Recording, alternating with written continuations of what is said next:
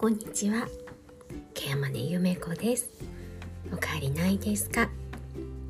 今日は1月24日月曜日です。いかがお過ごしでしょうか？今日は言葉の大切さについてお話をしようと思います、えー、コロナホテル療養に入って今日で4日目。になります。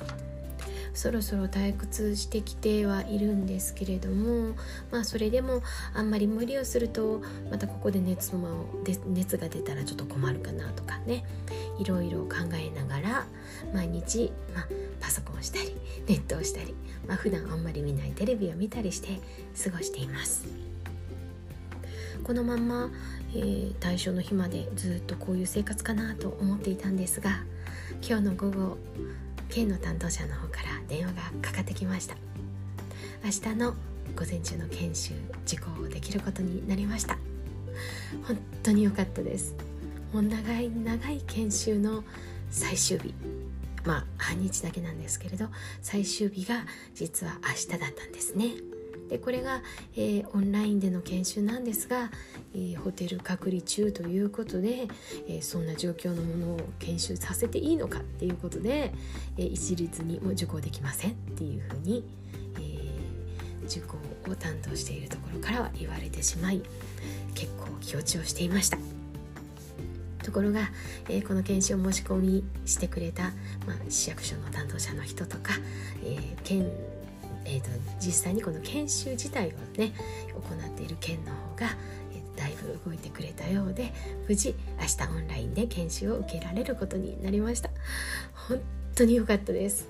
っていうのがもう結構長い研修だったのとあのうんすごくねしんどい研修だったんですね。これをまたもう一回一から受けるのかって思うとね結構気分的にめいっていたところがあるので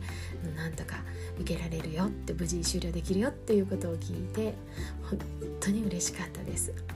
そしてねやっぱりその担当の方県の担当の人がすごく親身になって、えーと、言ってくださってで最終ね明日のオンラインも無事、えーと、ネット環境があるかどうか確かめたいので一度ちょっと横演習しときましょうっていうことで、えー、ホテル隔離されている私の状態私あのパソコンを持ってきてるのでねでパソコンで、えー、ちゃんとネットでつないで直接お顔を見てお話しすることができました。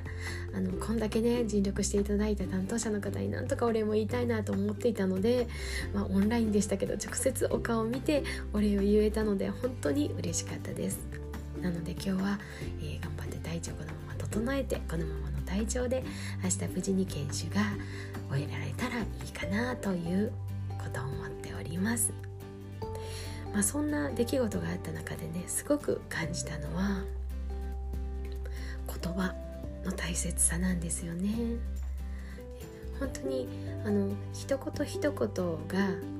まあ、コロナ療養の中で、まあ、いろんな人と電話で話をしたりとかあるいはまテレビから流れてくる言葉もそうなんですけど割と答えたりなんかあの裏を考えてしまうようなところがあったりします。だからこそやはり言葉ってすごく大事なんだなって改めて思いました。今自分自身が当事者になって感じるこの感情っていうのは実は例えば介護になっている家族であったり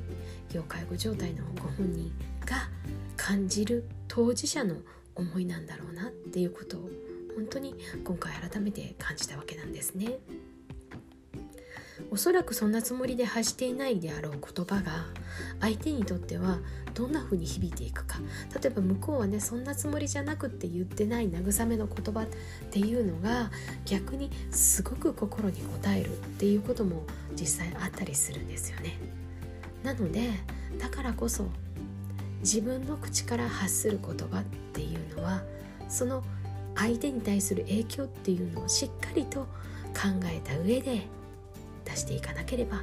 いけないのかなと今回改めて思うことができました。私自身が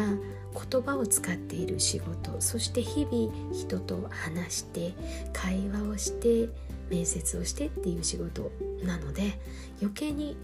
この大切さっていうのを決して忘れてはいけないんだなってっていうふうに今日は感じることができました。今日はコロナ療養の中で感じた言葉の力言葉の大切さについてお話をしてみました。最後まで聞いてくださってありがとうございました。木山根ゆめ子でした。また来ますね。